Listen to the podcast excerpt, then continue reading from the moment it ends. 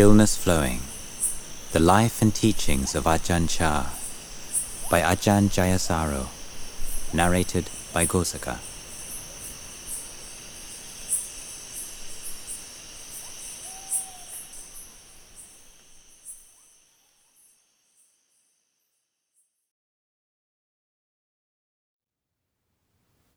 Chapter 1 A Life Expired The Death of Luang Por Chah.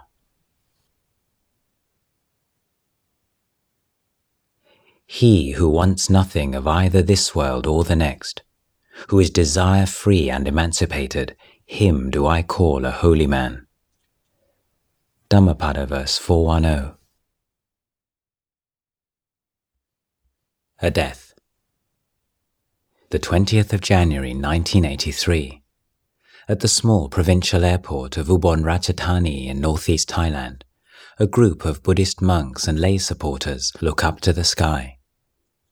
Nearby them, a white ambulance is parked on the runway. A loud droning sound can be heard, its source soon traced to a Thai Air Force plane lumbering into land. After the plane taxis and comes to a halt, its door opens and reveals an unusual and moving sight. An imposingly large Western monk starts to descend from the plane, cradling in his arms a much older and smaller Thai monk. This frail and helpless looking figure is the revered master Luang Por Chah. After five long months of tests and consultations in a Bangkok hospital, he has returned to Ubon in order to spend the last days of his life at home in his monastery Wat Nong Papong, surrounded by his disciples. As it transpired, the last days of Luang Por's life came to exceed 3,000. It was not until 5:20 a.m. on the 16th of January 1992 that he finally passed away. By that time, he had survived such a succession of medical crises that it had seemed to many of his disciples that he could both leave them at any moment and that somehow he never would. There was a hope and expectation that before he left the world he would perform some kind of psychic marvel, but he did not. At last, when his kidneys and his heart could no longer function, he went gentle into the good night. As soon as his passing was confirmed, the monks who were present, including Ajahn Liam the abbot, gathered around his bed to chant the verses of reflection on the impermanent nature of conditioned reality. Then they set to work with the utmost care and attention, washing Luang Por's body and clothing it in a new full set of robes. news of the death spread quickly. As a chill morning dawned, monks, nuns, and close lay disciples began arriving to pay their respects. They did not come to mourn, and few tears were shed. But although Luang Por's death had been no surprise, it was nevertheless a shock. A heavy, stunned feeling hung in the air.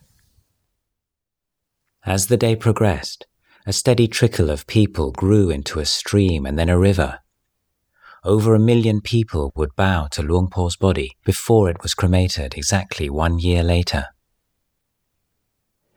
A seven day period of royal funeral rites, sponsored by the king, was announced.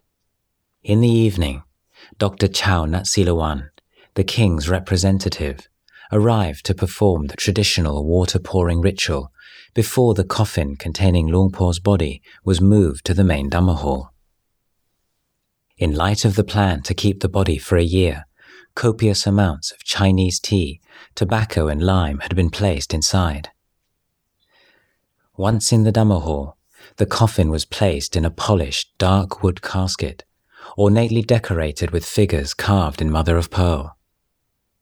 A photograph of Luang Por was placed to the left of the casket, together with his robes and bowl and other requisites. Wreaths from the king and queen and other members of the royal family were placed to the right.